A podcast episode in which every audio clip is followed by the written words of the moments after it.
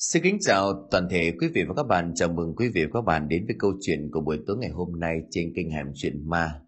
Thưa quý vị, à, cũng đã rất lâu rồi chúng ta chưa được nghe một câu chuyện của nào mới của tác giả Đông Phùng, một tác giả cũng đã từng xuất hiện rất nhiều lần trên à, kênh Hẻm Chuyện Ma và những cái tác phẩm của tác giả Đông Phùng thì phần lớn đều được quý vị à, rất là yêu thích. À, trong buổi tối ngày hôm nay thì chúng tôi mới nhận được một cái tác phẩm mới của tác giả Đông Phùng qua một tựa đề mới là Miếu cây gạo cũng là một tác phẩm hay thưa quý vị. Ngay bây giờ chúng tôi hân hạnh mời quý vị và các bạn thưởng thức câu chuyện Miếu cây gạo tác giả Đông Phùng qua phần diễn đọc của Địch Soạn.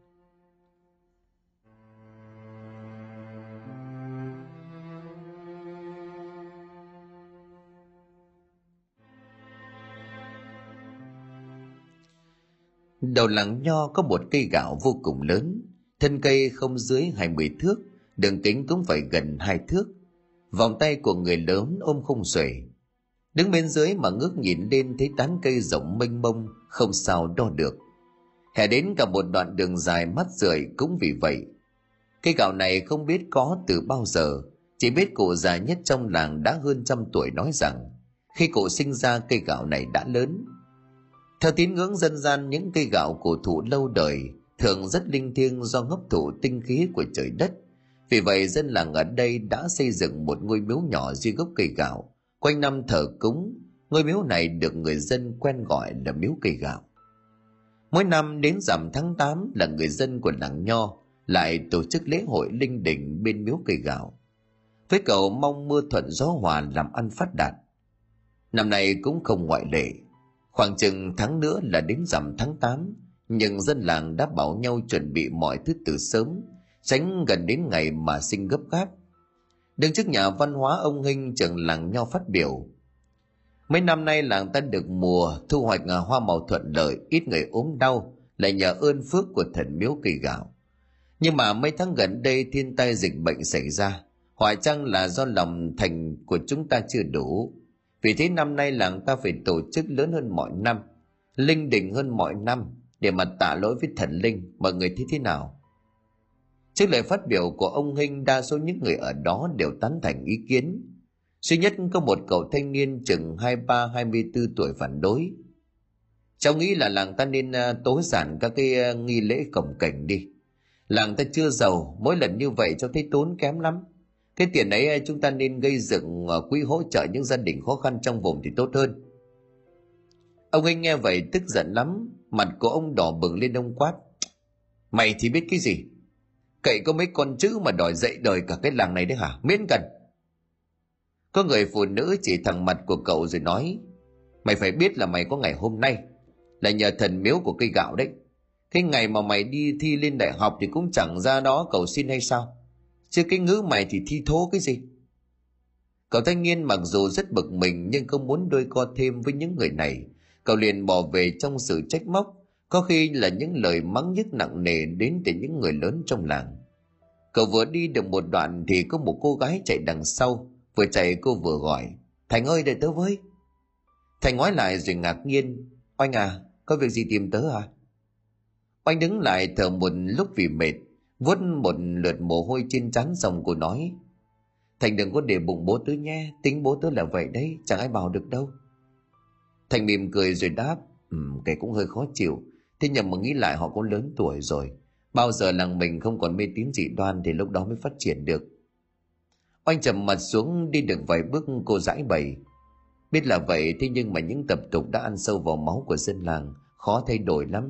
Chúng mình trẻ thì nghĩ được vậy nhưng mà những người thế hệ trước thì không. Thành im lặng, không nói gì. Đi đến ngã ba thì cả hai chia tay, ai về nhà đấy trời sầm tối, thành ăn vội, bắt cơm, sau đó thì dắt xe đi dạy học. Ban ngày thành sẽ dạy học trên trường. Có buổi nào chống tiết thì cậu đi ra sư. Cậu dạy được cả toán, văn, tiếng anh, tiếng trung hội họa. Thành cũng biết một chút võ thuật. Cậu luyện tập chủ yếu là để rèn luyện sức khỏe. Tới hôm nay vẫn như những buổi khác cậu đi dạy học miễn phí cho những đứa trẻ có hoàn cảnh khó khăn ở trong làng. Từ nhà cậu cho đến lớp học khoảng 20 cây số, cách miếu cây gạo tầm 15-20 mét. Đường tuy không quá xa nhưng nhiều ổ voi ổ gà, đèn đường mập mờ không sáng, đi trời tối mà không khéo thì ngã như chơi. Lớp học này trước kia là một túp lều trú ngụ của mấy người nuôi cá, họ ở đó cả ngày để trông trộm. Mấy tháng trước nghe nói nơi đây xảy ra hàng chục vụ chết chóc kỳ lạ không rõ nguyên nhân. Người chết đều là những thanh niên cường tráng khỏe mạnh, không có bệnh tật gì. Về sau người ta sợ cho nên không dám bén mảng tới đây nữa. Chính quyền địa phương phải lấy lý do đưa đất ao hồ vào hệ quy hoạch, không được thả cá nuôi tôm nữa để chấn an người dân. Tốt nghiệp đại học xong Thành về quê theo nghề giảng dạy. Cậu dùng một phần vốn mua vật liệu xây dựng để sửa sang túp lều này thành một lớp học tình thương nhỏ. Đừng chính quyền địa phương và người dân ủng hộ nhiệt tình. Lớp học tuy thiếu thốn nhưng vẫn đủ điện nước để các em học sinh sử dụng. Thỉnh thoảng Thành còn mời các em để ăn tối. Sau nửa năm thành lập lớp học ngày càng đông học sinh, thành ra là phải chia ra làm ba ca dạy. Từ 6 giờ tối đến 9 giờ tối mỗi ca một tiếng, cậu dạy liền 3 tiếng như vậy đã tới nửa năm. Nhiều lúc mệt mỏi dã rời nhưng cậu vẫn cố gắng vì thương các em không có điều kiện để được đến trường. Hôm nay Thành đến muộn 30 phút, thế trước cửa lớp vẫn không có một bóng người, không gian ảm đạm đến lạ. Mọi ngày học sinh đến sớm lắm, khi mà thầy đến thì sĩ số gần như đông đủ. Thành vừa mở cửa lớp thì có một con chuột cống chạy vọt qua chân, khiến cho Thành giật mình. Thành ngồi trên lớp đợi gần một tiếng cũng không thấy có học sinh nào đến. Thành cứ ngẩn ngơ mãi, nghĩ đi nghĩ lại vẫn không biết vì lý do gì mà học sinh không tới, cậu tự hỏi. Hay là sáng nay mình làm mất lòng người dân trong làng, cho nên họ không cho con của mình học nữa. Rồi Thành lại vỗ mạnh xuống bàn quát một câu bâng quơ. Đã dạy miễn phí rồi còn rước bực vào người. Thời thế cũng được cho đỡ vất vả. Nói rồi Thành cất giáo án cùng nhiều tư liệu giảng dạy vào cặp rồi rời khỏi bục giảng. Thành vừa bước ra cửa thì thấy một đứa bé khoảng chừng 6-7 tuổi đứng lù lù trước mặt. Trong gương mặt của nó hiện lên một vẻ khắc khổ, nhưng ánh mắt thì lộ rõ vẻ hung dữ oán hận. Thành nhận ra điều đó tự nhiên lạnh toát cả sống lưng. Thành tự chấn tính bản thân lên tiếng hỏi. Bố mẹ em đâu? Em tới đây để xin học có phải không? Đây không phải là học sinh của Thành, cứ không phải là người trong đảng. Khi Thành hỏi thì nó không trả lời, mắt cứ nhìn chằm chằm vào cậu không rời. Thành bắt đầu sợ hãi cậu lấy hết can đảm để hỏi nó thêm một lần nữa. Em có muốn vào trong lớp học không? Bây giờ đứa bé mới gật đầu rồi tự do vào trong lớp mặc dù chưa có sự cho phép của Thành. Đứa bé đó đem theo một cái bút méo mó đã chóc sơn cộng với một cuốn sổ đang ngả màu sang vàng đục bên trong toàn chữ là chữ. Thành cẩn thận theo dõi từng hành động của đứa trẻ. Không có gì lạ, cậu mới bước từng bước chậm rãi đến gần với ý làm quen. thầy đứng bên cạnh nó, đang tính cất tiếng hỏi thì nhìn thấy mấy dòng chữ hắn cổ được viết rất đẹp trên cuốn vở đã ngả màu đặt ngay ngắn ở trên bàn. Thành là một người học rộng am hiểu văn hóa Trung Hoa từ cổ chí kim.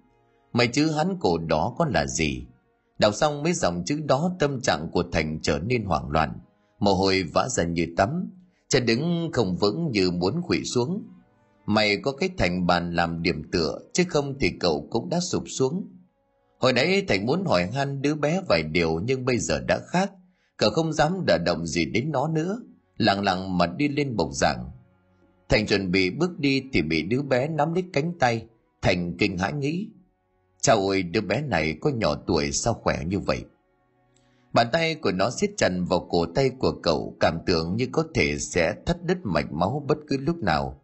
Thành quay lại nhìn thì thấy gương mặt của nó không hề biến sắc, Vẫn giữ nguyên bộ dạng kinh dị như mới gặp khi nãy. Thành cố ý kéo tay mấy lần, Có khi dùng 5 phần sức, Có lúc lại dùng 10 phần lực, Nhưng chẳng thể buông tay được nó ra. Nhà thấy có điều bất thường, Thành mới lớn tiếng quát bỏ tay ra mau. Đứa bé vẫn không thay đổi cảm xúc trên gương mặt, chỉ có đôi mắt là đỏ hoe, đồng từ dần biến mất, lộ ra hai hốc mắt đang dì máu vô cùng kinh dị. Mặc dù đang rất hoảng sợ, nhưng thành vẫn cố gắng giữ bình tĩnh để giải quyết. Cậu lấy trong túi áo ra một tấm ngọc nhỏ chừng bằng hai đốt ngón tay.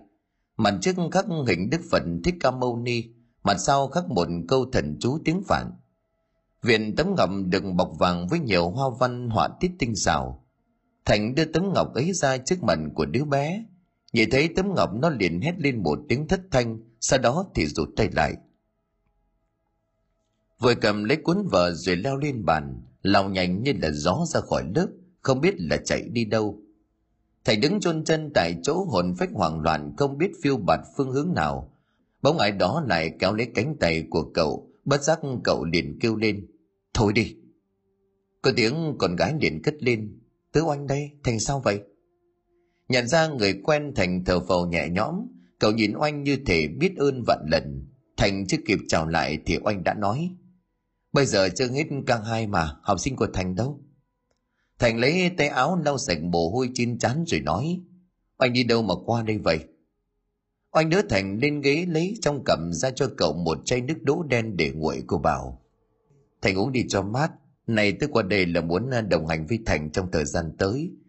Mấy lần trước Thành bảo thì tớ chưa sắp xếp được thời gian, bây giờ thu xếp ổn thỏa rồi. Tớ muốn cùng Thành giúp đỡ các em không có điều kiện để đến trường. Thành nhìn oanh với một ánh mắt biết ơn cậu nói, thế thì tốt quá rồi. Thành vừa dứt câu thì oanh đã hỏi, mà hôm nay à, cậu cho học sinh nghỉ học hay sao? Thành cúi mặt xuống suy nghĩ một hồi rồi mới đáp. Không biết hôm nay có vấn đề gì mà đến à, ca thứ hai rồi vẫn không có em nào đến học. Anh liền ngạc nhiên, thật hả? Thành gật đầu lộ rõ sự buồn bã, cậu đứng lên đi chậm chậm ra phía cửa. Đứng đó một lúc để tận hưởng luồng gió mát, kèm theo một hương cỏ dại thổi từ cánh đồng hoang vắng. Thành tựa vào mép cửa đưa mắt ra nhìn về phía cây gạo thì chợt giật mình. Đứa bé vừa nãy Thành gầm đang đứng dưới gốc cây gạo. Xe ánh sáng ngắt niu từ bóng đèn đường len lỏi qua những kẽ lá chiếu xuống trông nó càng ghê sợ. Nó đứng nghiêm như tường ánh mắt lóa đỏ phát ra như là muốn hù dọa người ta.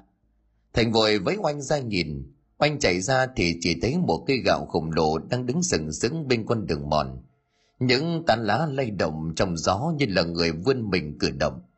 Trông hình dạng chẳng mấy đẹp đẽ, thậm chí là còn kinh dị. Anh quay sang thành rồi nói, thầy muốn bảo tớ gì sao? Miệng của thành lắp bắp, nó nó đâu oanh à. Anh liền vỗ vào lưng của thành mấy cái rồi nói, thành thành ơi, thành làm sao vậy? Thành không trả lời, vội kéo tay của anh vào trong.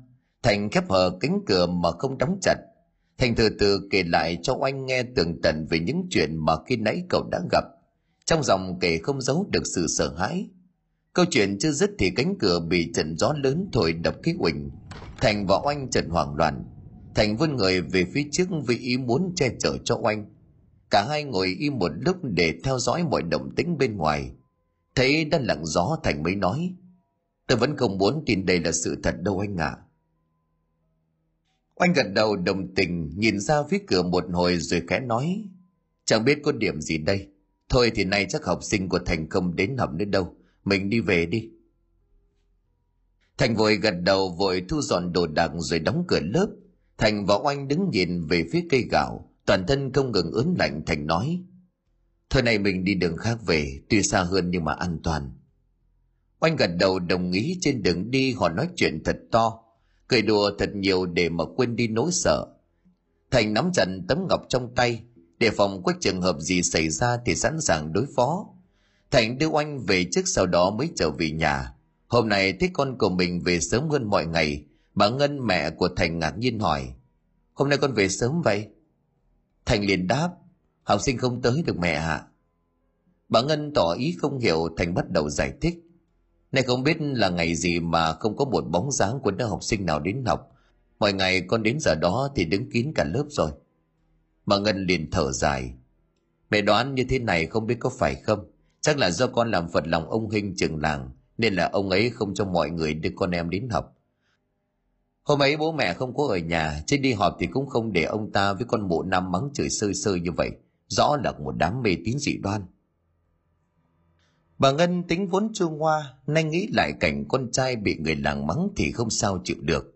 Bà lầm bầm to nhỏ một câu chửi bới, hai câu chủ ẻo, từ ngoài sân cho đến khi vào trong nhà. Thành bảo mãi thì bà mới thôi. Bà Ngân lấy cho Thành một cốc nước cam lạnh, bảo cậu uống cho tỉnh táo.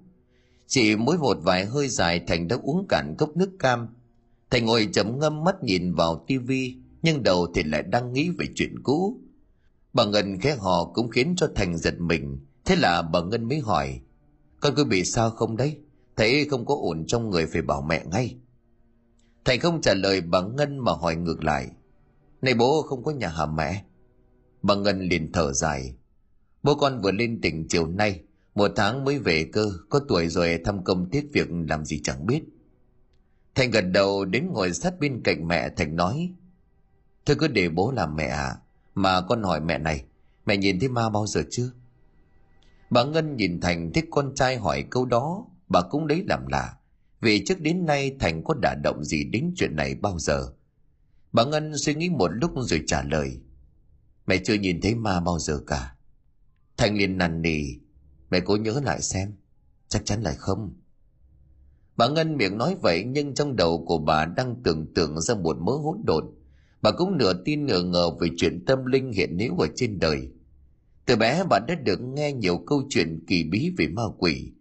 Lúc nghe thì sợ, nhưng sau bà lại cho rằng người lớn làm vậy là để dọa trẻ con, chứ ma quỷ chẳng hề có thật. Nay Thành lại đột nhiên hỏi bà về vấn đề này, chắc hẳn là phải có nguyên do. Thế mẹ ngồi thư thần khuôn mặt đăm chiêu thất thần, Thành liền gọi, mẹ ơi. Phải gọi đến mấy lần bà Ngân mới đáp Thành hỏi, mẹ có sao không? Mẹ ổn. Nhưng mà con phải nói cho mẹ biết, tại sao hôm nay con lại nhắc đến chuyện này. Vì, vì nay chính mắt con nhìn thấy mẹ cả oanh nữa. Rồi sau đó Thành kể lại rõ ràng câu chuyện cho bà Ngân nghe. Câu chuyện chưa vào hồi kết thì tiếng chim hét vang lên bầu trời, khiến cả Thành và bà Ngân đều cảm thấy lạnh người. Bà Ngân nói, Thôi, con kể tới đó là mẹ hiểu rồi. Không biết nó là người hay ma, là thần hay là quỷ, nhưng mà từ rầy thì con nên tránh chỗ đó đi thì hơn. Mẹ vẫn ủng hộ con chuyện dạy học miễn phí cho những đứa trẻ, nhưng mà con nên dạy ban ngày, chứ đêm tối vắng người thì không sao lường được. Chỗ ấy lại từng có dớp. Thành trần nghĩ tín chuyện ngày trước, khi nghe tin hàng loạt trai trắng trong làng tự hộc máu chết ở bên liều ao mà không khỏi dùng mình. Ở bên ngoài có tiếng của oanh gọi, Thành chạy ra để mở cầm. Trên tay của oanh cầm mấy cuốn sách, oanh đưa cho Thành rồi bảo. Thành đọc đi nhé, mấy cuốn sách này hiếm lắm, sách viết bằng tiếng Anh, vốn từ của tớ không có nhiều cho nên là đọc không hết. Thành đọc xong có gì truyền đạt lại cho tớ nhé. Thành liền cười rồi bảo, cảm ơn oanh nhé, mấy cuốn sách này Việt Nam không có mấy người có đâu. Hôm trước thấy oanh đọc mà thèm quá, anh vào nhà chơi đá có cả mẹ tớ. Oanh lưỡng lự một lúc rồi gật đầu. Thế oanh bà Ngân mừng lắm, oanh vừa xinh lại vừa hiền, khuôn mặt lúc nào cũng tươi tắn. Đẹp nhất là một đôi mắt long lanh và khuôn miệng hồng xinh xắn. Bà Ngân từng muốn Thành sau này kết hôn với oanh. Mỗi lần gặp oanh bà đều thích ra mặt. Bà chẳng ngại mà ngỏ lời tán tỉnh oanh thay con trai của bà. Bà Ngân đặt chén nước đang uống dở xuống bàn mặt hớn hở cười nói. Sau này lười sang nhà bác chơi lắm đi nghe. Nào, ngồi xuống đây với bác. Oanh lấy phép chào bà Ngân rồi ngồi lại gần. Bà Ngân nhìn qua Thành rồi bảo. Có xuống bếp lấy cho mẹ mấy gói kẹo lạc lên đây, ở cái ờ, tủ gỗ cạnh bình nước ấy. Thành vừa bước xuống bếp thì thấy dưới chân như có một vật gì đó ngáng đường. Thành vừa đụng vào nó thì nó liền lao vụt đi. Nó làm cho Thành giật mình suýt ngã. Thành bật đèn lên thì thấy đó là một con mèo lông vàng. Nó lao qua cánh cửa bếp đang mở thông ra sân. Nó đứng vắt vẻo trên bức tường có mấy chùm hoa giấy đang mọc. Con mèo vàng nhìn chằm chằm vào Thành. Hai con mắt xanh biếc như ngập sáng lên trong đêm tối. Trông vô cùng kinh hãi. Thành mặc kệ nó lấy ba gói kẹo lạc lên nhà mười oanh. Tiếng chó ở đâu bỗng chu lên mấy tiếng ngân vang trong đêm. Người nghe không khỏi nổi ra gà. Thành đưa chân thật nhanh đi lên nhà quên cả tắt đèn. Bà Ngân vừa bóc gói kẹo lạc vừa nói. Tiếng cho chủ khiếp qua thôi. Lâu lắm rồi bác Minh nghe lại. Giống chó mà nó chu là hay có điểm xui lắm đấy. Oanh đan tay vào nhau mặt lộ vẻ âu lo. Cơ hướng mắt của mình nhìn Thành. Thế cậu đang ăn chiếc kẹo lạt chẳng mấy ngon lành. Mỗi nhịp nhai cậu lại nhíu mày cái nhẹ trông rất suy tư. Bà Ngân nhìn gương mặt của Thành và Oanh không mấy vui vẻ, bà nói. Hai đứa có chuyện gì mà năm uể oải như vậy? Oanh đưa mắt nhìn Thành với ý xin cậu trả lời hộ. Thành uống một hớp nước chè rồi nói. Con không biết là con nên dạy tiếp lớp học tình thương không mẹ hả? Oanh cũng trải lầm. Chuyện tối nay chắc Thành đã kể cho bác nghe rồi.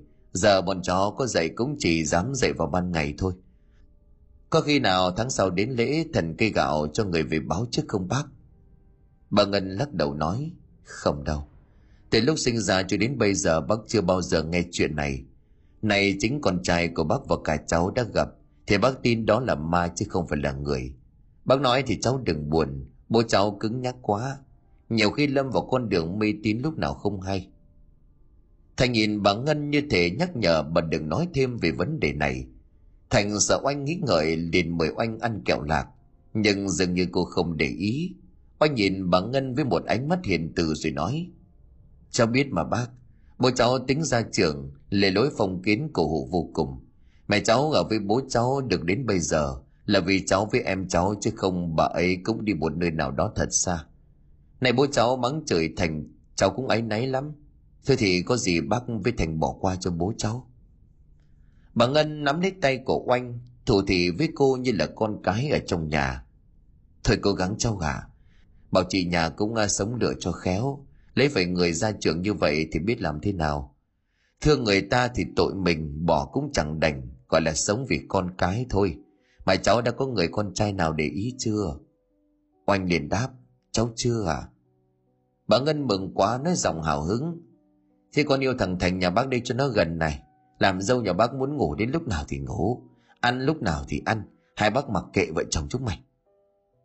Cả Thành và Oanh đều ngượng đỏ cầm mặt, Thành buộc phải gắn lên với mẹ. Mẹ này, cả con và Oanh ờ, ra trường còn chưa được bao lâu, công việc cũng chưa ổn định, sự nghiệp phải vững thì mới nghĩ đến chuyện yêu đương được chứ. Oanh nhìn bà Ngân gật đầu đồng ý với ý kiến của Thành, bà Ngân liền bĩu môi. Gớm nữa, tôi à, có để cho anh thua thiệt ai bao giờ, anh cứ lấy vợ đi, muốn đất có đất, muốn xe có xe. Nhà Thành có điều kiện nhất nhì ở nắng Nho, nhưng mà Thành chưa bao giờ ỉ vào gia thế. Thành tự lầm từ khi học cấp 3. Lúc ấy cậu đã tự biết kiếm tiền bằng việc đi dạy ngoại ngữ để trang trải học phí. Bố mẹ của Thành nhiều lần khuyên Thành chỉ nên tập trung việc học, chuyện kiếm tiền thì cứ để sau. Tính của Thành quyết đoán một khi đã muốn là phải làm, và cậu không muốn dựa dẫm quá nhiều vào bố mẹ. Tiền dành dụng được Thành không đầu tư quá nhiều cho bản thân. Thành thường góp vào những công tác thiện nguyện. Một phần cậu gửi tiết kiệm để khi có việc sẽ sẵn vốn mà không cần phải xin bố mẹ. Ba người đang nói chuyện thì mất điện, trời nổi sấm đùng đùng. Bà Ngân lấy từ trong nhà ra một bóng đèn tích điện đặt trên bàn. Oanh thấy hơi sợ cho nên ngồi nép mình vào bà Ngân. Thành thấy vậy thì mới chấn tĩnh. Có gì đâu mà, trời mưa bão cho nên người ta cắt điện để đảm bảo an toàn thôi. Từng trận gió lớn kéo nhau vồ vập tới, tiếng cây cỏ va đập vào nhau như thể muốn bật gốc. Lúc ấy lại có tiếng chó chu lên từng hồi. Lần này chó chu rất lâu, tiếng sấm, tiếng mưa và tiếng chó chu trộn lẫn. Anh nghe cũng thích rụng rời. Cánh cửa nhà của Thành đang đóng bỗng nhiên bật ra. Những ô kính trên tấm cửa gỗ vỡ thành từng mảng nhỏ Mưa lớn vẫn không ngớt, cuồng phong vẫn gầm gừ như muốn nhổ bay nhà cửa. Thành mạnh dạn đi ra kéo cánh cửa lại vì mưa đất tàn vật thành vũng. Thành nhìn qua những kẽ hở ẩn lùm cây cảnh gần cầm thấy có người đứng đó. Những tia chớp lóe lên thấy ánh đèn. Thành càng nhìn thì càng thấy người này trông quen thuộc. Được một lúc thì mặt của người này lộ ra. Đó chính là đứa bé ma quái mà hồi tối, Thành và Oanh đã gặp phải. Hai cặp mắt của nó ánh lên một màu đỏ như than. Bộ dạng trông ướt át dưới bầu trời mưa, thỉnh thoảng mới hiện lên rõ dưới làn tia chớp, khiến cho thành hoảng hốt. Thành trèo chân ngã đổ ra thềm, nằm sấp dưới đống kính vỡ. Bảo ngân thấy vậy thì liền kêu lên, ôi, con thành ơi! Anh vội vàng lích đèn chạy lại thấy thành chảy máu một bên má cổ tay sức một vết lớn máu chảy cũng nhiều toàn thân ướt hết Bà Ngân và Oanh diều Thành vào trong nhà. Người Thành run lẩy bẩy như một bà cụ già nhiễm lạnh. Oanh để lo lắng. Thành, Thành có sao không? Thành chỉ lắc đầu mấy cái mà không nói gì thêm. Bà Ngân bảo Oanh ở lại với Thành, còn bà lên lầu lấy quần áo và dầu gió. Oanh đang lấy tay áo của mình để lau mặt cho Thành thì bà Ngân hét toán cả lên, chạy thục mạng xuống. Đến nửa cầu thang thì bà vấp ngã rồi lăn xuống theo quán tính. Oanh còn khỏe mạnh cho nên chạy tới đỡ bà Ngân, còn Thành theo sau. Oanh liền run rẩy nói, Ôi bác ơi, bác có sao không ạ? À? Bà Ngân nhăn mặt rồi đáp, Có đau cháu ạ, à, có tuổi rồi mà, nhưng mà may là không có nặng thành tới đứa mẹ ngồi lên ghế và bóp chân cho bà thành thủ thỉ. Sao mẹ đi từ từ thôi, mẹ sợ tiếng sấm phải không? Bà ngân lắc đầu. Mẹ có cứng cỏi thì cũng là đàn bà mà, sợ sấm sét, sợ bóng tối. Thế nhưng mà sống đến tuổi này rồi thì những cái thứ ấy cũng bình thường. Mẹ hét rồi chạy quên sống, quên chết vì mẹ thấy ma. Thành và oanh nhìn nhau để sững sờ, thành buột miệng đôi mắt đỏ ngầu, quần áo lết thích ướt nhẹp phải không mẹ. Sao con biết? Nên con ngã vì con gặp nó đây. Thành thẫn thờ nói bà ngân kể lại. Lần đầu đây đây là lần đầu mẹ thấy nó. Bà ngân sợ đến nỗi không dám nhắc đến chữ ma. Oanh nhìn chăm chú vào ngọn đèn mà thổ lộ. Chẳng hiểu sao mà nó lại nhắm đến chúng ta. Cháu không biết ngôi làng này có hận thù gì với nó không? Có lẽ mấy cái vụ chết chóc ở hồ cá trước kia cũng liên quan đến nó thanh liền gật đầu phải miếu cây gạo là một thứ bí ẩn nếu không muốn chết thêm ai thì phải có cách phòng trừ. Oanh liền nhíu mày bằng cách nào? Tớ cũng chẳng biết giờ này đầu óc của tớ trống rỗng quá. Rồi Trần thành nhớ ra nội dung trong cuốn vở cũ kỹ của cậu bé ma mà thành vô tình đọc được. Tháng riêng rồi đến tháng 2, tháng 3 tháng 4 thiên tai đùng đùng tháng 5 6 7 chập trùng sắp sang tháng 8 một vùng thê lương. Đọc đến đó, thành sợ đứa bé phát hiện, cậu vội vàng lướt xuống đoạn cuối. Giữa tháng 8 vạn thây chất chồng, máu loang đầm đìa, lênh lắng thành sông, làng đây chết tầm. Thành chỉ kịp đọc đến đây, thành dịch nghĩa từ tiếng hán cổ ra tiếng việt để cho mọi người dễ hiểu. Oanh ngồi ngẫm nghĩ một hồi rồi nói, các sự kiện trong cuốn sách trùng khớp với thực tế từ tháng riêng đến tháng tư năm nay thiên tai dịch bệnh xảy ra liên miên. Cây cối hoa màu mất mùa gia cầm gia súc tự lăn ra bệnh. Đến tháng 5, tháng 6, tháng 7 tình hình cũng không khá lên là mấy mà chúng ta lại còn gặp cái thứ không đáng gặp. Nhưng nghe đến câu cuối thì thành liền cắt ngang để báo trước cho làng ta đấy. Bà ngân ngồi thở dài đến mức tận cùng tận diệt như vậy sao? Oanh nắm lấy tay của bà xoa xoa vài cái. Mặt người nào người nấy đều buồn ủ rũ, bế tắc như không có lối thoát. Sáng hôm sau, thành vừa thức dậy thì liền ngồi ngay vào bàn ghi ghi chép chép gì đó. Nét bút đưa rất nhanh nhưng vẫn rất đẹp. Thành viết liên tục hai trang giấy, viết xong cậu liền chạy tới nhà của oanh. Đây là giấc mơ tớ thấy trong đêm hôm qua. Sáng dậy phải vội viết lại ngay vì đầu còn đang nhớ thành vừa nói vừa đưa tờ giấy cho oanh đọc. Đọc xong oanh hỏi, giấc mơ mà kết cấu chặt chẽ vậy sao? Tôi cũng thấy lạ. Giấc mơ là những mảnh ghép hỗn độn rời rạc, nhưng mà đằng này như là có người chỉ điểm. Vậy cậu phải sắp xếp đi rồi phải đi ngay. Bà ngân thấy thành đang ngấp tấp dọn đồ vào ba lô, bà hỏi, con tính đi đâu? Vết thương hôm qua còn chưa lành mà. Không sao đâu mẹ, con vào anh cần đi ngay bây giờ. Có gì con giải thích cho mẹ sau có tờ giấy con để ở trên bàn, mẹ đọc, chắc mẹ cũng hiểu phần nào. Bà ngân biết thành đang có chuyện khẩn trọng, cho nên bà không hỏi thêm, bà chỉ ngỏ ý. Cô cần mẹ gói chút đồ ăn không? Không cần đâu mẹ. Nói rồi thành lấy xe phóng đi ngay. Bà ngân nhìn tờ giấy trên bàn, chỉ thấy chi chít chữ. Nét chữ tuy đẹp nhưng do thành viết vội, cho nên dòng nọ dòng kia không đều. Nhiều dòng còn va vào nhau bà ngân đã ngoài 50 tuổi thể lực giảm đi cho nên bà đọc chữ được chữ không? Đại khái bà biết có người báo mộng cho thành rằng, cậu phải sang lặng vọng tầm xương học đạo để về cứu làng nho. Lạng vọng vốn nổi tiếng là vùng quê bắc bộ yên bình, cổ kính, giữ được một nguyên vẹn những di tích lịch sử đậm chất việt nam như là cây đa, bến giếng, đình làng lũy tre. Lạng vọng cách làng nho hơn 80 cây số thành chở oanh đi mãi chẳng tới nơi. Chiếc xe thành đi thỉnh thoảng còn bị hỏng giữa đường vì đi vội quá nên thỉnh thoảng lao cả vào những vũng bùn nâu. Nhìn hai người lấm lê lấm lết tội vô cùng. Đi qua hồ gió, xe của thành lại bị hỏng. Cậu ngồi loay hoay mãi mà xe vẫn không chạy được. Oanh điền áy náy. Biết thế tôi không đòi đi theo. Một mình thành đi chắc chiếc xe này không bị quá tải. Thành liền cười rồi đáp anh không đòi đi thì tôi cũng gọi anh đi có anh tớ mới thấy yên tâm cậu thông minh mà anh liền ngượng ngùng tôi còn phải học hỏi Thành nhiều lắm. Chiếc xe máy đã nổ lại, Thành và Oanh lại tiếp tục lên đường. Cho đến tận chiều tối Thành và Oanh mới đến được làng vọng. Con đường dẫn vào trong làng sao mà gồ ghề quá. Đường không quá hẹp nhưng có khí lạnh bổ vây. Chắc tại hai bên đường là dạng che già rậm rạp, trùm kín cả lối đi, khiến cho ngày cũng như đêm.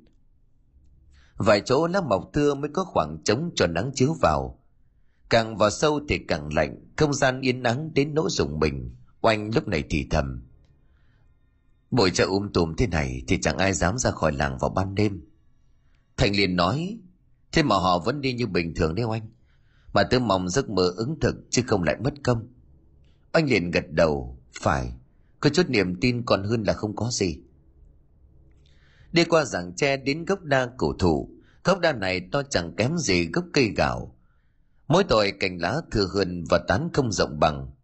Dưới gốc đa có một cây giếng trông có vẻ như lâu năm khi khoác lên mình lớp rêu xanh mướt. Vài chỗ bong ra hở cả lớp gạch đang ngả màu bên trong. Góc trái miệng giếng có đề hai chữ bích thủy. Đúng như cái tên nước giếng trong veo như là ngọc bích, mát mẻ đến lạ thường. Thành và Oanh lấy chiếc áo rửa bên cạnh múc lên để rửa mặt, để lấy lại tinh thần sau một chuyến đi xa. Từ đằng xa có tiếng đàn ông liền quát lớn. Này hai đứa kia, ai cho chúng mày múc nước giếng ở đây? Thành và Oanh ngớ ngác không hiểu chuyện gì, người đàn ông mới tiến lại gần nghiêm mặt rồi nói. Nước giếng ở đây quý như nước thánh, người làng này còn chưa dám tự ý dùng. Chúng bay từ xó xỉnh nào đến đây mà dám lao? Anh lúc này liền lên tiếng. Sao ông biết chúng cháu không phải là người ở đây? Tao, trưởng làng vọng hóa ra lại không biết. Người đàn ông trợn mắt lớn tiếng, Thành tiến về phía trước một chút rồi nói. Vâng ạ, à, chúng cháu xin lỗi ông. Chúng cháu từ làng nho đến đây để gặp một vị thể pháp tên là Phù Diên. Trường làng vòng đảo mắt suy nghĩ, nhăn mày rồi lẩm bẩm. Làng này làm gì có ai tên là Phù Diên đâu, thầy pháp còn khó kiếm nữa là. Thành lúc này liền nài nỉ. Ông cố nhớ giúp cháu, người này có dáng cao lớn, dâu dài chấm ngực, tướng đi bệ vệ à? Trương làng vòng nhìn Thành rồi nói. Ta còn không có nhớ ai như là mày nói cả. Từ đầu từ đâu tới đây anh nói liên tha liên thiên bắt nháo cả thế. Còn tự ý dùng nước giếng nữa, tao cho người gô cổ chúng mày lên xã. Nói rồi ông quay phát bỏ đi không thèm ngoái đầu nhìn lại, oanh điện lườm. Đúng là già khó tính khó nết. Cứ may là ông ta đang đi một quãng cá xa chứ không phen này Thành và Oanh cũng mệt với ông ta. Cho đến tận tối Thành và Oanh hỏi hơn chục người trong làng Già có trẻ có nhưng không ai có thông tin của vị pháp sư tên là Phù Diên. Thành quay sang nhìn oanh rồi thở dài. Tôi xin lỗi oanh nhé, vất vả cho anh quá. Phụ cớ tôi nói ra dằm ba cái điều sằng bậy để cho anh phải hành xác đi cùng. Oanh liền lắc đầu mỉm cười rồi nói. Không đâu Thành, tôi vẫn tin Thành nói đúng mà. Thành liền cười nhạt nản lầm. Tin gì nữa chứ? Làng vòng mình không có lớn mà hỏi ai cũng không biết Pháp Sư phổ Diên Chẳng hiểu sao cái tên này lại lọt vào giấc mơ của tớ. Thật là ăn lắm mơ nhiều, chẳng được cái tích sự gì cả. Thành vừa nói dứt câu thì có một cái bóng vụt qua trước mắt. Nó là một con mèo lông vàng, Thành chợt hoàng hồn. Chính nó, nó là con mèo hôm qua hồ tớ suýt ngã ở dưới bếp. Oanh liền hỏi, sao Thành biết đây là nó, mèo đâu chỉ có một con? Thành liền lắc đầu gạt bỏ suy nghĩ của Oanh. Không chính nó, Vừa mới gặp nó từ hôm qua, sao tớ quên được chứ? Nhất là cái màu lông vàng của nó, đẹp mà hơi sợ. Con mèo nhìn chằm chằm vào Thành kêu lên mấy tiếng rồi bỏ chạy. Oanh vô thức nắm tay của Thành như muốn an ủi cậu. Bàn tay của Oanh ấm áp lạ thường. Nó đã sưởi ấm bàn tay đang lạnh ngắt như là băng phong tuyết phủ của Thành. Thành nhìn sang Oanh thấy đôi mắt sáng ngời, khuôn mặt xinh hiền toát lên một vẻ thông minh, Thành mỉm cười một cái miệng hấp háy như muốn nói một điều gì đó, nhưng không thành lời. Oanh nói với Thành, cho ta tìm tiếp hay là đi về? Thành liền buông xuôi, chắc đi về thôi, có tìm nữa tìm mãi chẳng thấy đâu, tôi lại hão huyền quá mà. Thành toan dắt xe đi thì nghe đâu đó có tiếng ồn nào của một đám đông đang động lại gần. Từng người xuất hiện sau khúc rẽ, mặt người nào người nấy trông dữ tợn vô cùng. Trên tay một số người còn cầm cả những cây gậy sắt, dao ngắn dao dài. Oanh thì thầm, chết rồi, đừng phải bọn côn đồ rồi Thành ơi. thành đứng áp sát vào oanh rồi nói có tư ở đây rồi trong đám người kia có một tên cao liêu nghiêu người gầy gò đầu tóc bù xù như lâu năm không tắm gội hắn ra hiệu cho đồng bọn tiến lại trước của thành và oanh. Oanh nép mình sau lưng của thành.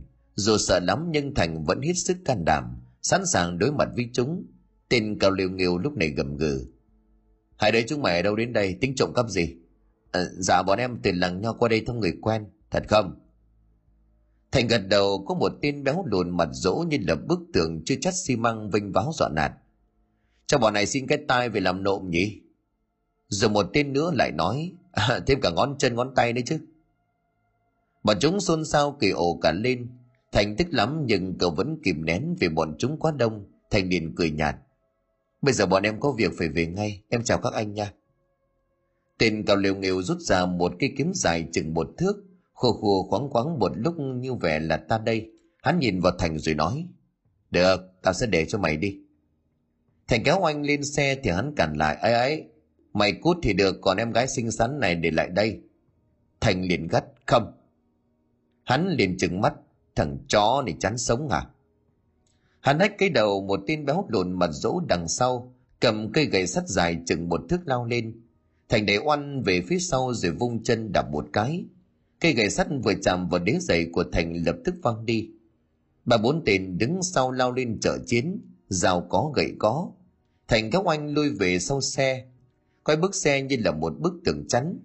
Bọn chúng chia nhau bao vây xung quanh, sau đó thì ập vào. Thành quyết liều thân dùng tất cả chút võ nghệ thành biết để đối phó với bọn chúng. Bộ một tiếng thành bị chúng cây gậy sắt vào tay, khiến tay của cậu đau tê tái.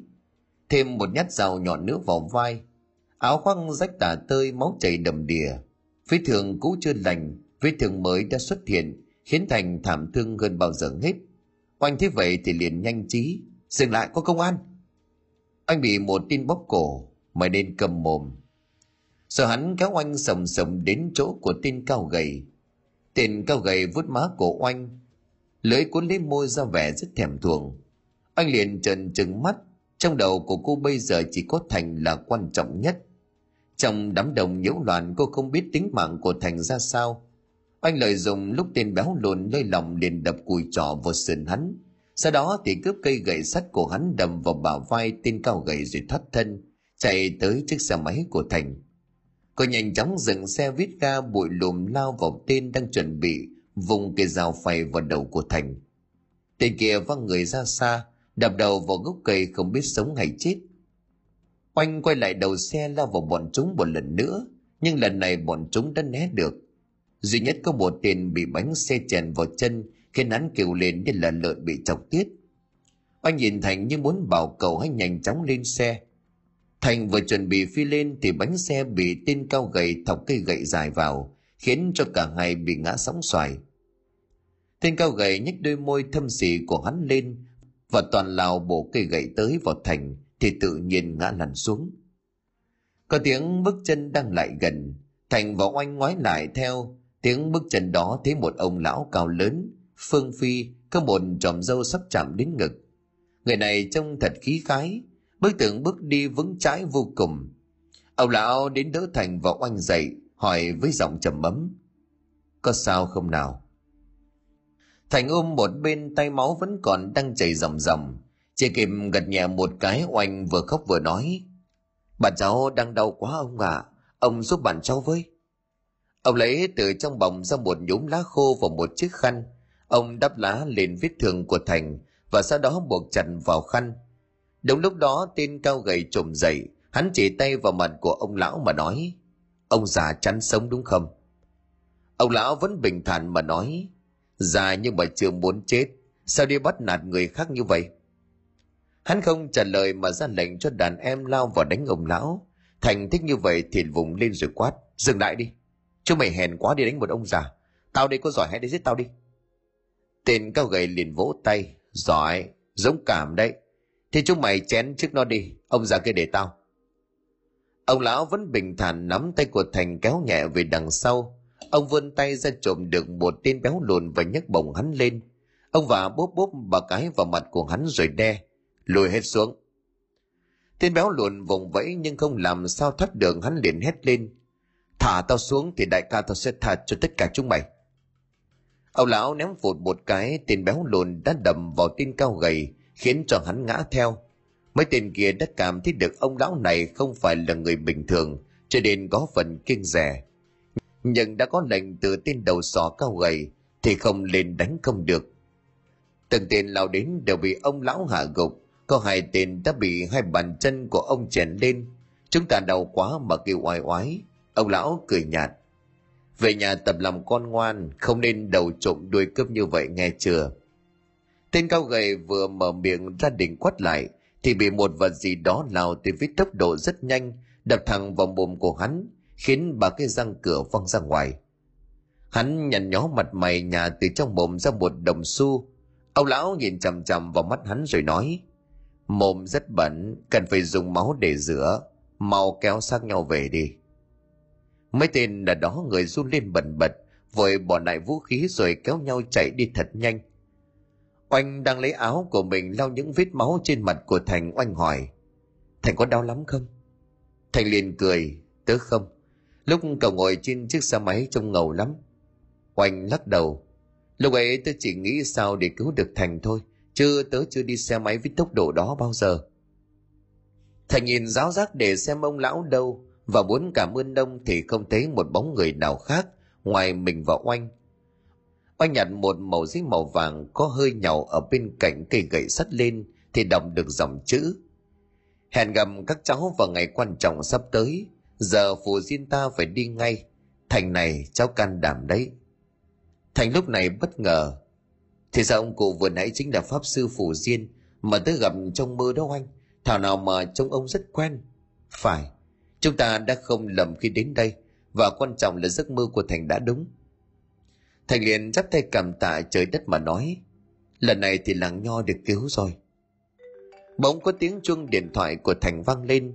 Một đầu số điện thoại rất lạ, chỉ có duy nhất hai số 49 gọi tới. Thành nhất thời chưa dám nghe, một lúc sau cậu mới phản hồi, ai đấy? Ở đầu dưới bên kia vọng ra giọng nói, về gặp mẹ mày lần cuối đi ấy là giọng của một người đàn ông trung tuổi, tiếng nói lạnh buốt trầm đục có chút thiểu thảo thành nghe xong run rẩy đánh rơi cái điện thoại, oanh liền chấn an. Không sao đâu thành, chỉ là mấy trò dọn hạt phước vẩn thôi. Không, tôi có linh cảm tệ lắm. Mặt của thành lo lắng vô cùng, cậu chạy nhanh đến nhấc chiếc xe dậy, nhưng một tay bên kia lại đau quá. Oanh đến giúp lần này, oanh là người cầm lái trở thành về chiếc xe máy chạy khá yên ổn cho đến khi rẽ vào con đường miếu cây gạo.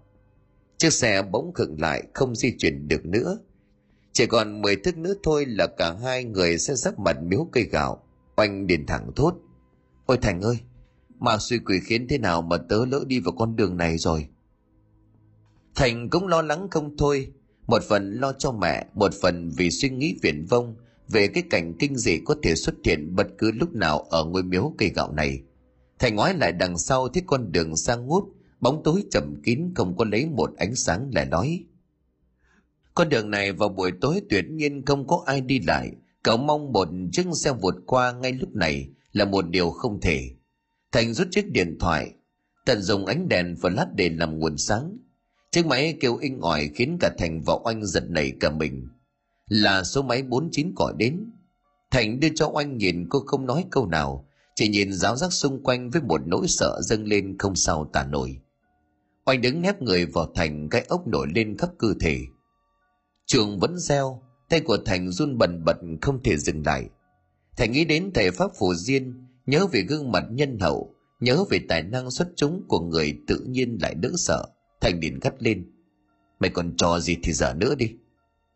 Ở đầu dưới bên kia lặng ngắt, thành liền gào lên lớn hơn mày bị điếc hay sao mà không nghe ta nói? Trả lời tao đi.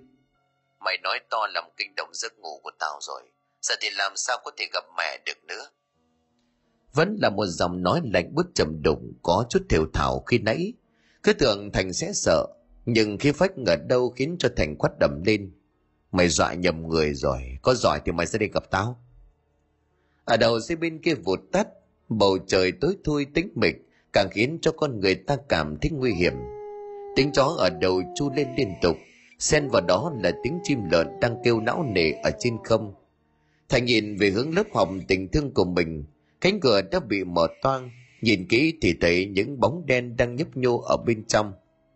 Bình thường thành sẽ lao tới đó thật nhanh để kiểm tra, nhưng giờ đây cậu chỉ biết đứng im, nắm chặt tay oanh để phòng rủi ro mà không thể lo thêm việc khác bỗng nhiên xuất hiện chấm đốm đỏ đang lập lòe ẩn hiện phía miếu cây gạo.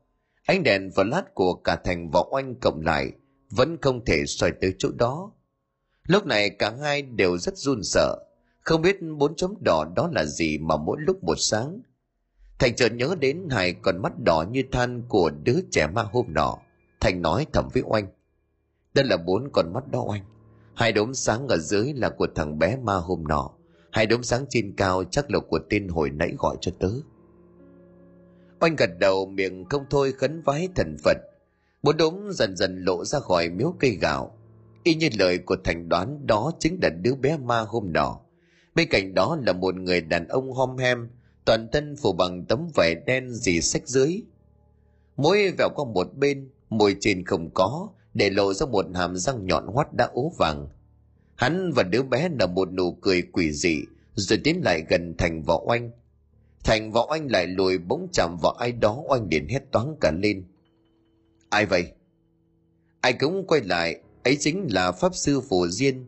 Thành và oanh mừng rỡ tính chào lại ông thì bị ngăn lại, ông nói, ồ, hai đứa bé này đi đâu mà chưa về nhà? Lúc ấy thành mới chợt nhớ ra là còn mẹ ở nhà, thành liền quay sang oanh, thôi chết bây giờ tớ vẫn chưa biết mẹ tớ ra sao. Thành đang rất lo lắng cho mẹ. Chân tay cuống cuồng như là muốn chạy về thật nhanh. Pháp sư phổ diên mỉm cười.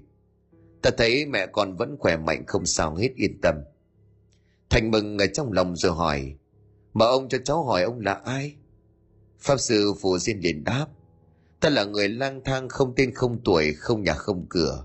Đêm nay tính đến miếu kia xin thần miếu cho ngủ nhờ anh chỉ tay và đứa bé ma rồi nói dạ họ chính là thần miếu đó ông. Cháu nghe nói họ thiêng lắm, cầu gì được nấy.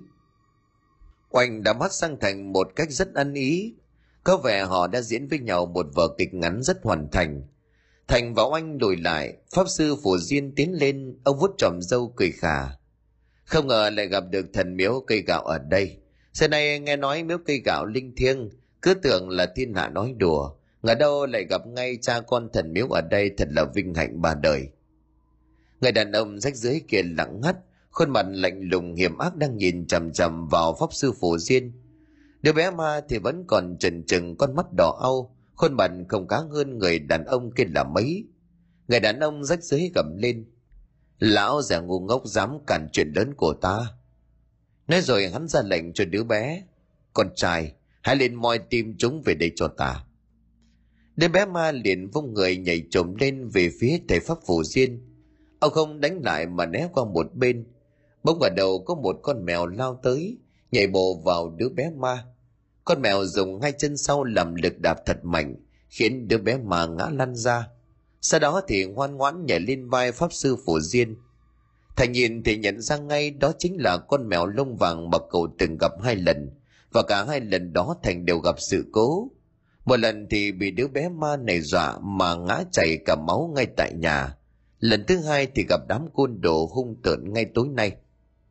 Pháp sư phổ diên vút lồng con mèo khen nó. Thật là mạnh mẽ. Đứa bé ma vùng lên tiếp tục lao vào. Lần này nó lộ ra hai chiếc răng nanh cực kỳ sắc nhọn. Nhìn không khác gì một con sói hoang. Pháp sư phổ diên lấy trong áo ra một cây gậy bằng gỗ đào dài chừng một thước, điểm ngay giữa chán của nó nó liền ngã lăn ra và cứng đờ. Người đàn ông rách dưới hét lên một tiếng rất dài, thành âm như vang vọng nẫu cả tim gan. Từ đằng sau hắn vụt lên những chiếc bóng đen cao lớn, thành chợt kêu lên, anh duy, anh khải, anh lâm, anh huy chú ngọc. Rồi thành dòng dòng và đếm được khoảng hơn 10 người. Đó đều là những thanh niên trai tráng đã thiệt mạng trước đây, tại chính nơi này. Giờ họ đã thành ma trần chuồng như nhộng. Trên người để những vết sẹo đang dì máu tươi hai hốc mắt đen ngòm không đáy cơ thể toát ra một mùi hôi tanh không chịu được pháp sư phù diên lấy trong túi ra một chiếc cương đồng cộng với vài lá bùa ông nói với thành và oanh các cháu hãy nhìn cho kỹ đây đều là ma quỷ tuyệt đối không nhận người quen Pháp sư phù diên tung mấy lá bùa lên, tất cả đều biến thành những ngọn lửa sáng rừng bay lơ lửng trên không. Chúng trao đảo không ngừng nghỉ khiến cho con quỷ rách dưới và đồng bọn phải lùi lại vài bước. Con quỷ rách dưới nói, thì ra ông không phải là người thường. Pháp sư phổ diên lắc đầu, rất thường, thường không thể thường hơn. Hãy trả lời ta sao dám nhiễu loạn nơi này. Ta cần máu người. Pháp sư phổ diên bước lên đưa cổ tay ra mà nói. Máu này có thể giúp bọn mi mạnh hơn đấy. Con quỷ rách dưới trần một mắt. Những hồn ma trần chuồng liền nông dữ lao vào. Những đốm lửa đang bay lượn lập tức tràn trần, tấn công liên tục vào những hồn ma. Thầy Pháp Phù Diên dùng tấm gương đồng thu những hồn ma vào và cất đi. Ông chỉ tay về con quỷ, những ngọn lửa nghe lệnh mà tấn công nó. Con quỷ rách dưới thở từ miệng ra một luồng khí vừa hôi tanh vừa lạnh buốt như băng để dập tắt những ngọn lửa. Pháp sư Phù Diên lập tức điều khiển những ngọn lửa tránh đi và tiếp tục tấn công. Con quỷ này cũng nhiều tài cán, xua tay mấy cái liên hồi liền tạo ra những làn khói đen mù mịt, nốt tròn những ngọn lửa đang sáng rực của thầy Pháp. Thầy Pháp phổ Diên liền nói, rất cao siêu. Ông tiếp tục tạo ra hàng trăm ngọn lửa bùa chú, lần này những ngọn lửa kết hợp với nhau vô cùng ăn ý. Lúc thì tạo thành một tấm khiên, lúc thì tạo thành một cây kiếm, công thủ toàn vẹn, khiến con quỷ không thể nào dập tắt được. Hàng trăm ngọn lửa hợp lại làm một, tạo thành một ngọn lửa to tướng, lao thẳng về con quỷ. Hòn lửa vừa kịp làm cháy một vật áo của nó thì không thấy nó đâu nữa, cả đứa bé ma đang nằm cứng đờ dưới đất cũng biến mất. Thành và oanh thấy vậy thì liền vui ra mặt. Thành đến chỗ pháp sư phổ diên mà nói nó chết rồi phải không ạ? À? pháp sư phổ diên lắc đầu sao dễ dàng vậy được chứ? Đây chưa phải là tất cả giảm tháng 8 sắp tới chúng ta cần chuẩn bị tinh thần thành nhìn về phía lớp học thấy những bóng đen nhấp nhô bên trong vẫn còn đó còn đang nói chuyện xì xào to nhỏ có lẽ đây là người chứ không phải ma. Thành nghi là trộm Thành xoay đèn đi tới rồi hỏi. Ai ở trong đó vậy? Là mẹ đây. Bà Ngân lững thững từ trong đó đi ra, theo sau là ông Nghinh bố của Oanh cùng bốn người nữa. Thành và Oanh vô cùng ngạc nhiên, không hiểu tại sao họ lại từ trong đó đi xa, Oanh liền hỏi ông Hinh, sao bố và các bác lại ở đây? Ông Hinh liền đáp, ở đây để được chứng kiến cảnh vừa rồi thật là không thể tin được. Thành nắm tay của bà Ngân nói, mẹ có làm sao không? Mẹ vẫn khỏe. Cái đây khoảng một tiếng nếu không có con mèo lông vàng của thầy Phủ Diên mẹ không còn nữa. Là sao hả mẹ? Bà Ngân kể lại, lúc gần 9 giờ tối bà có nhìn thấy đứa trẻ ma đang đứng bên góc nhà. Trên tay của bà lúc đó đang cầm một cốc nước thủy tinh thì bị nó dọa cho sợ mà làm run rẩy vỡ tan. Thời gian trùng khớp với thời gian mà Thành nhận được lời hù dọa về gặp mẹ mày lần cuối đi từ đầu số 49. Thấy đứa bé ma vô cùng kinh dị bà Ngân điện hét toán lên. Tiền tay của bà nắm đựng chiếc đĩa sứ, bà ném về phía đó. Nó chụp được rồi nhanh ống nghiến, nó lao vụt về phía của bà Ngân. Lúc hai tay của nó vừa chạm vào người của bà, thì bị con mèo vàng lao ra tấn công dữ dội. Đứa bé ma nha răng rồi đuổi đánh con mèo. Con mèo nhanh nhẹn tung mình lên cao, nhảy từ vách tường bên này sang vách tường bên kia, rồi nhanh đến nỗi mắt nhìn không kịp. Đứa bé mà không bắt được con mèo thì bị nó cào sức mấy vết. Con mèo lao tới chút nào một cú đập vào ngực, khiến cho nó ngã lăn và chuồn đi mất. Vài phút sau thì ông Hinh cùng mấy người nữa chạy sang. Thế bà Ngân mặt tái dài một người đàn bà đã chạy đi pha cho bà Ngân một cốc trà gừng ấm. Ông Hinh cùng mấy người khác thì thu dọn mảnh vỡ văng đầy ở sàn nhà. Bà Ngân gọi tất cả mọi người ngồi lại ghế, bà kể lại tất cả sự việc vừa diễn ra ngày hôm nay, bà không quên than thở. Không biết bây giờ thằng Thành với con oanh sao rồi, gọi mãi mà chẳng thấy. Bà Ngân nhìn lên tấm ảnh gia đình chụp rồi Thành còn học cấp 2 mà rơm rớm nước mắt, ông Hình liền đồng cảm. Sau này cũng thấy cái oanh là bảo đi đến tối mới về, Chẳng kịp hỏi nó đã đi đâu. Nãy giờ gọi nó cũng không có bắt máy. Phe này nó mà về thì... Bà Ngân quay sang trừng mắt nghiêm mặt. Ông tính đánh con bé hả? Cũng là do ông nó gia trưởng cứng đầu không nghe lời bọn trẻ. Giờ chúng nó đi tìm đường sống cho làng nho không biết là còn hay mất. thế tưởng ông Hinh sẽ dùng đùng nổi giận, ai ngờ ông cũng cúi mặt gầm xuống. Không, tôi sẽ cố gắng sửa. Dù tôi xấu tính xấu nết nhưng cái oanh cũng là con tôi. Sao tôi lại đánh nó được chứ? Có điều là mọi việc khó tin quá. Bà Ngân lại càng giận hơn. Chăng là phải đợi cái làng nho này chết hết thì ông mới tin phải không? Ông Hình không nói gì mà ngồi im như là tượng. Con mèo vàng từ cầu thang vụt qua, thả một tờ giấy xé lem nhem, có hơi nhàu xuống bàn. Đi đến lớp học tình thương của Thành, không đi đường có miếu cây gạo, đến thì ngồi im, không làm chuyện khác sẽ thấy được sự thật, đi ngay. Bà Ngân kể đến đó thì ông Hinh tiến lại chỗ của Thành. Bác xin lỗi cháu về việc hôm nọ nhé. Già đâu rồi mà kém hiểu biết nó khổ vậy đấy. Thành liền mỉm cười. Cháu cũng không để bụng đâu bác à. Bà Ngân liền nhoi người lên. Con tôi nó không có để bụng nhưng mà tôi thì có đấy. Hôm ấy tôi và bố của thằng Thành ở đấy là ông no đòn rồi. Nghĩ lại mà bực. Thành liền xưa tay với bà Ngân. Thôi mà mẹ, chuyện qua rồi mà. Ông Hinh liền cười gượng. Bác xin lỗi cháu vì đã đi tuyên truyền không hay về cháu.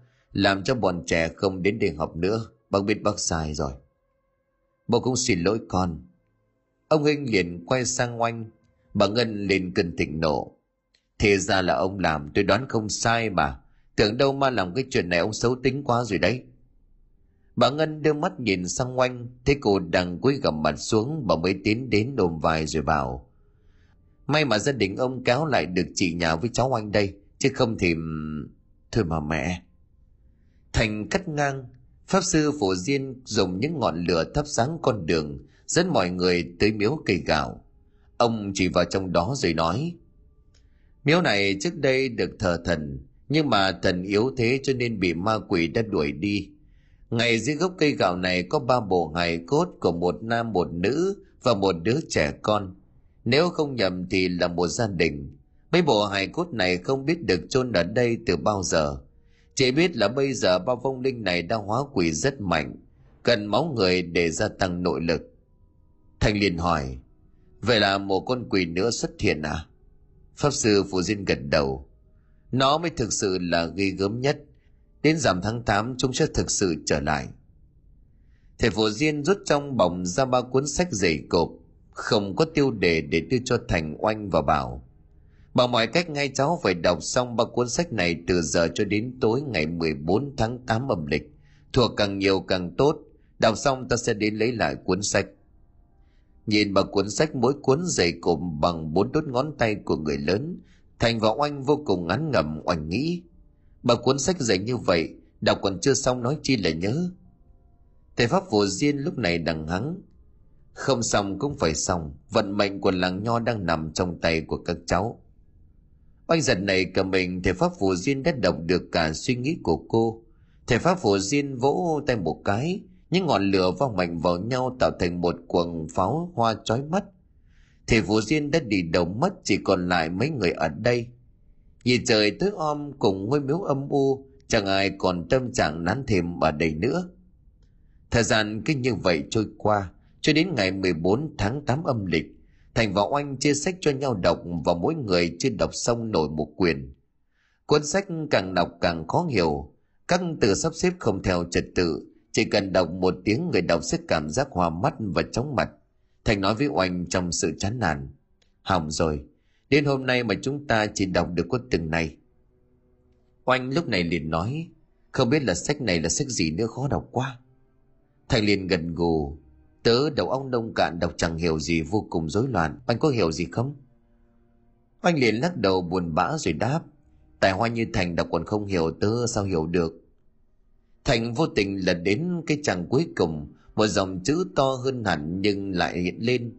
Câu từ hỗn độn ngữ pháp đảo lộn nội dung không có ý nghĩa càng không. Câu này dễ hiểu nhất. Kết luận cuốn sách vô nghĩa thành lần cuốn sách thứ hai thì cuối trang cũng ghi in như vậy cuốn sách thứ ba cũng thế. Thành đã bùm xuống cuốn sách rồi bực mình rời à pháp sư phù diên là chưa xỏ mình hay sao? Anh lúc này liền cầu nhau. Thật là chẳng đâu vào đâu cả, bao nhiêu ngày thức trắng ngồi đọc cuốn sách vô bổ này. thành tính ném cuốn sách đi thì ở lớp bìa sách bật ra một lớp keo dán cơ bổn thức bụi như là kim tuyến bay ra thành vành hẳn gáy sách ra thì thấy bên trong có một cây kim sáng loáng. Quấn quanh cây kim là một tờ giấy trắng muốt, bên trong có ghi, kim này khắc quỷ trừ tà, rất hiệu quả khi găm vào đỉnh đầu. Gáy của cuốn sách thứ hai thì có một cây kim bạc. Tờ giấy trên đó có ghi, kim này phong ấn giữ chán.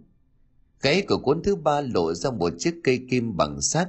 Tờ giấy cuốn trên thân kim nói kim này đóng chặt trước ngực ma quỷ lập tức tan tành. Thành liền quay sang nhìn oanh. Vậy là chúng ta phải cắm ba cây kim này vào con quỷ sao? Oanh liền gật đầu. Không những vậy, chúng ta còn phải làm sao cho nó đúng chỉ dẫn. Kim vàng cắm đỉnh đầu, kim bạc cắm trước chán, kim sắt cắm sâu vào ngực của con quỷ. Thành liền nhíu mày. Thế thì hơi khó, chúng ta là người trần mắt thịt, đứng gần bọn chúng còn có nói chi là đến chuyện chạm vào ngẫm nghĩ một lúc thành lại nói, thôi, không sao tôi sẽ cố gắng. Đến tối muộn, thành và oanh đang lật dở từng trang sách để xem có tìm được thứ gì quan trọng không. Thì con mèo vàng lao vọt tới cắn nát vụn bao quyển sách rồi nhảy vội ra ngoài cửa. Những màu giấy vụn rơi xuống thật khéo, tạo thành một dòng chữ ngày ngắn. Hẹn 12 giờ đêm nay tại miếu cây gạo. Bên ngày đó là dòng chữ mà pháp sư phù diên ngắn gửi thành và oanh vội vàng chuẩn bị đồ đạc. Bà ngân thấy hai đứa đang hấp tấp thì liền hỏi, các con cần thêm gì không để mẹ đi nấu? Thành lúc này liền vội đáp, không cần đâu mẹ ạ à. chúng con dọn đồ rồi đi ngay. Bà ngân gật đầu mấy cái, không nói không rằng, đôi mắt của bà long lanh như đã sắp khóc. Bà đã chuẩn bị trước tinh thần, có thể đêm này thành và oanh sẽ không còn trở về được nữa chuyện này bà cũng không ngăn cản được. Trước mạng sống của hàng trăm người dân làng nho, bà đành chấp nhận để con trai của bà hy sinh. Ngay cả oanh đứa con dâu tương lai của bà hằng mong ước, bà cũng thương nó vô cùng và thầm cầu nguyện. Mẹ không mong gì hơn, là chỉ mong hai đứa con mạnh giỏi và bình an. Thành và oanh dắt xe ra cầm thì gặp ông hinh. Họ chỉ kịp chào ông một tiếng rồi phóng xe đi ngay ông anh thì không có ý định hỏi gì, vì ông biết được hôm nay sẽ là một ngày định mệnh, mong có thể mất đi đứa con gái duy nhất. Cả thành cầu thành mà ông anh ghét bỏ chuyển sang ngưỡng mộ. Nhiều lúc trong đầu của ông cũng thấp thoáng suy nghĩ, thành làm con rể của mình. Thành và oanh đi đến miếu cây gạo thì pháp sư phổ diên đã đứng ở đó, hai người chạy tới chào ông. Ông ở đây lâu chưa hả? Pháp sư phổ diên không trả lời mà đi thẳng đến bên cạnh ngồi miếu, sau đó khuất bóng đằng sau. Thành tính đi theo thì oanh liền cản lại. Từ từ đã, tôi thấy có điều gì đó không ổn đâu. Thành lúc này liền hỏi, tại sao? Oanh liền kéo thành lại cho chiếc xe máy đang dựng rồi nói, tôi có một cảm giác rằng đây không phải là pháp sư phổ diên. Thầy có nhớ không? Lần đầu tiên gặp pháp sư phổ diên đó tiếng ông ta đi rất là oai vệ, vững chãi đâu có đi long khom như thế này đâu. Thành thấy cơ thể của mình lạnh đến lạ. Cậu liền nói với oanh, giờ chúng ta quay lại thôi đợi lệnh của pháp sư phù diên rồi tính tiếp. Thành toan dắt xe lại thì một giọng trầm đục, lạnh buốt có chút thều thào vang lên. Không kịp nữa rồi. Chúng mày thật là thông minh, chết như vậy thì hơi uống gió trời nổi lên cành cây gạo va chạm vào nhau xôn xao dữ dội gió lớn mang theo một hơi lạnh thấu xương. Có một mùi máu tanh đầy gây sợ. Hàng trăm bóng đen với hai đống đỏ như là hai mắt trên đầu đang nhấp nhô. Thành và oanh nhìn xung quanh, tim đập thình thịch. Thành còn nói phần này thì chết thật rồi. Bỗng có tiếng mèo kêu đâu đó. Tiếng kêu gào lạnh lót uy nghi cực độ. Có một giọng trầm ấm vang vọng từ đằng xa.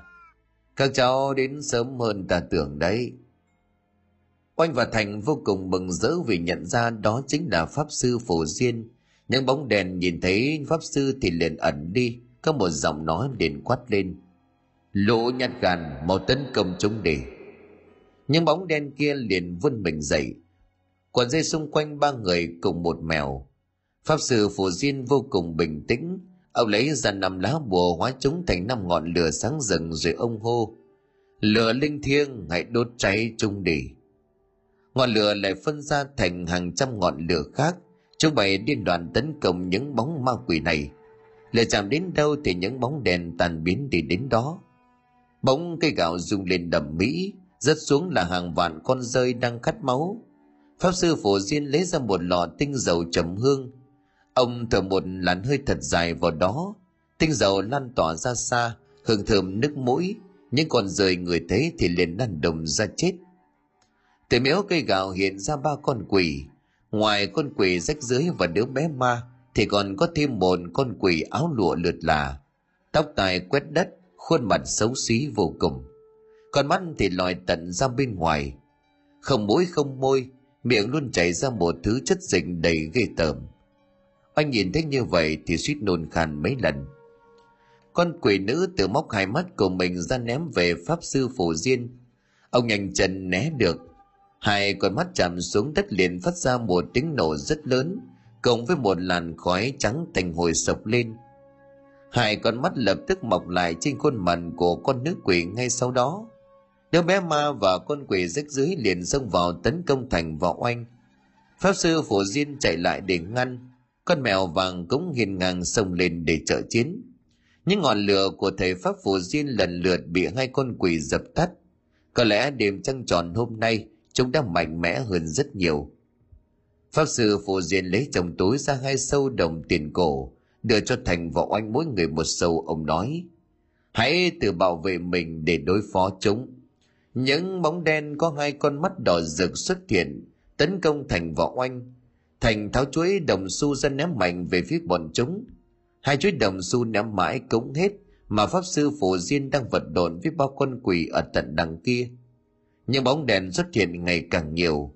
Thành liền rút cây kim vàng ra làm vũ khí. Thành đưa cho oanh cây kim bạc. Bóng đèn lao đến, thành đâm tới tất.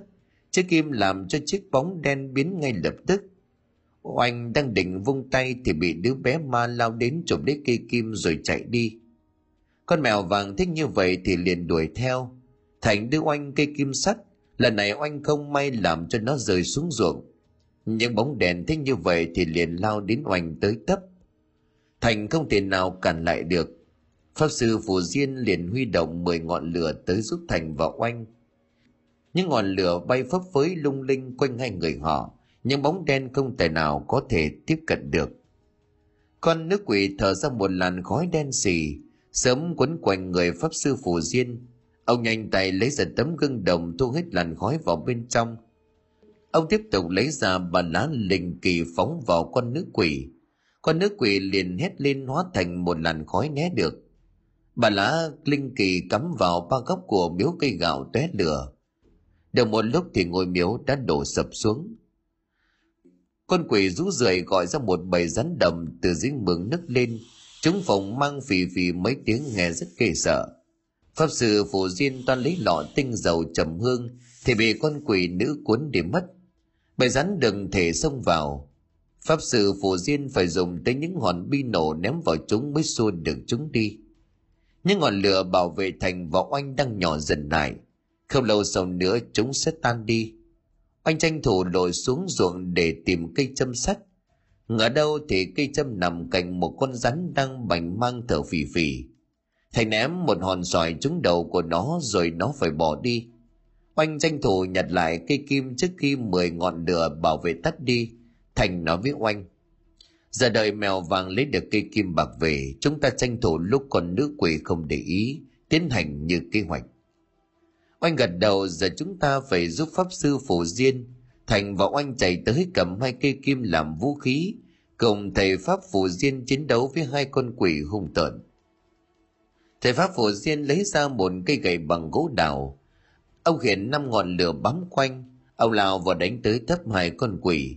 Cây gậy chạm đến đâu thì cháy đến đó. Hai con quỷ dùng bao nhiêu yêu thuận cũng không thể cản được bước tiến của thầy pháp phù diên. Hàng ngàn lá bùa đừng thầy phù diên tung ra. Mỗi một lá bùa như hóa thành một ngọn lửa. Một ngọn lửa lại tách ra thành ba ngọn lửa. Cứ như vậy, mỗi ngọn lửa đều phân thành ba ngọn lửa khác nhau. Chẳng mấy chốc mà bầu trời đều trở nên sáng rực những bóng đen bị lửa thiêu đốt không thể hồi sinh con mèo vàng đã chiến thắng được đứa bé ma khi đem về chiếc cây kim bạc quay trở lại Pháp sư phủ Diên đồng đến một lúc ba mươi cầu thần chú, biến những ngọn lửa thành một trận pháp tinh diệu, công thủ chu toàn. Hai con quỷ hợp làm một, thân hình bỗng phát tướng to ngang cây gạo. Chúng thổi ra một luồng gió lớn đủ sức tốc bay hàng trăm ngôi nhà cao tầng cùng lúc. Thầy Pháp Phổ Diên lúc này hô hàng vạn ngọn lửa tạo thành một tấm khiên. Gió thổi mỗi lúc một lớn hơn, tấm khiên lửa sẽ không thể cầm cự được bao lâu. Thầy pháp phổ diên nhìn thành thành gật đầu một cái. Thành cầm cây kim vàng rồi nhanh nhậu trèo lên cây gạo. Tới đỉnh đầu con quỷ thành liền cẩn thận tiếp cận. Tay của thành run bần bật xém chút nữa đã làm rớt cây kim ra khỏi tay thành nhìn tấm khiên lửa đang tàn dần, pháp sư phổ diên cũng chẳng còn mấy sức lực. Thầy đã quyết định nhảy bộ vào đầu của con quỷ rồi cắm lột cây kim vàng vào đầu của nó. Con quỷ kêu giống lên một tiếng thảm thiết, rồi dãy rụa không ngừng. Thành đang phải cố gắng bám trên cái đầu tanh ngòm quật đi quật lại nhiều lần. Oanh luồn ra phía sau lưng con quỷ ném lên cho thành cây kim sắt. Thành tóm lấy đâm vào một cái vào ngực nó lần này nó liền đau đớn hơn, vòng vẫy làm đổ cả cây gạo khổng lồ. Thành cố bám trao chắc, mà giờ này thành mà rơi xuống một là mất mạng, hai là còn sống khỏe thì cũng không còn vật gì để giúp cậu leo lên được đỉnh đầu con quỷ nữa. Do con quỷ cao ngang cây gạo cho nên con mèo vàng không thể nào nhảy lên đưa cây kim bạc cho thành. Con mèo đành ngậm lấy cây kim bạc, rồi mòi mồm đến nỗi xéo cả dãi ra nó nhìn oanh chằm chằm oanh hiểu ý, cô chạy thục mạng về phía của chiếc xe máy của thành. Cô dù gác một hồi khói từ bô xe phả ra tứ tung. Oanh viết lấy chiếc xe lao nhanh như là gió. Va đập một cái vào cành cây liền văng lên cao. Con mèo vàng nhún chân nhảy lên yên xe, rồi nhún thêm một cái nữa. Thân của nó bật lên cao ngang tầm mắt con quỷ. Nó liền hất mạnh cái đầu. Cây kim bạc liền về phía của thành thành bắt được liền đâm một cái dứt khoát vào chán của con quỷ. Sau đó thì vươn mình nhảy về phía mương nước ở gần đó. Con quỷ vùng vẫy mình mẩy, gào thét lên giữa đêm khuya. Chẳng mấy chốc mà đã tàn theo cơn gió. Vừa tầm tấm khi lửa tắt hẳn, thầy pháp phổ diên chống cây gậy xuống đất thở hồng hộc. Oanh và chiếc xe máy đã lao xuống bùn đất lấm lem. Cô nằm bất động vài phút rồi mới có thể trồm dậy thành đã leo được lên bờ người ướt sũng. Tuy ai cũng thường thích đầy mình, nhưng vẫn còn sống sót sau cuộc đấu trí. Đấu lực với đám ma quỷ hung tợn, pháp sư phổ diên cười khà rồi nói, hai đứa làm rất tốt đấy. Con mèo kêu lên một tiếng như muốn được khen. Pháp sư phổ viên cúi xuống xoa đầu của nó, còn con thì rất là tuyệt vời thành và oanh dù đau khắp mình mẩy nhưng không thể nào giấu được niềm vui vô tận. Cả hai người quỳ xuống bái pháp sư phổ diên làm thầy và ông đã gật đầu đồng ý. Thành nhìn oanh mặt mũi lấm lem đầy bùn đất mà không nhịn nổi cười. Thành lấy vạt áo lau mặt cho oanh rồi hôn một cái thật sâu vào môi của cô. Pháp sư phổ diên hóa phép tạo thành hàng trăm ngọn lửa. Chúng lóe sáng rồi tỏa ra thành những đò pháo hoa vô cùng đẹp mắt sáng rừng cả đất trời bên những cánh đồng âm u trở nên ấm áp, thơ mộng như trong cổ tích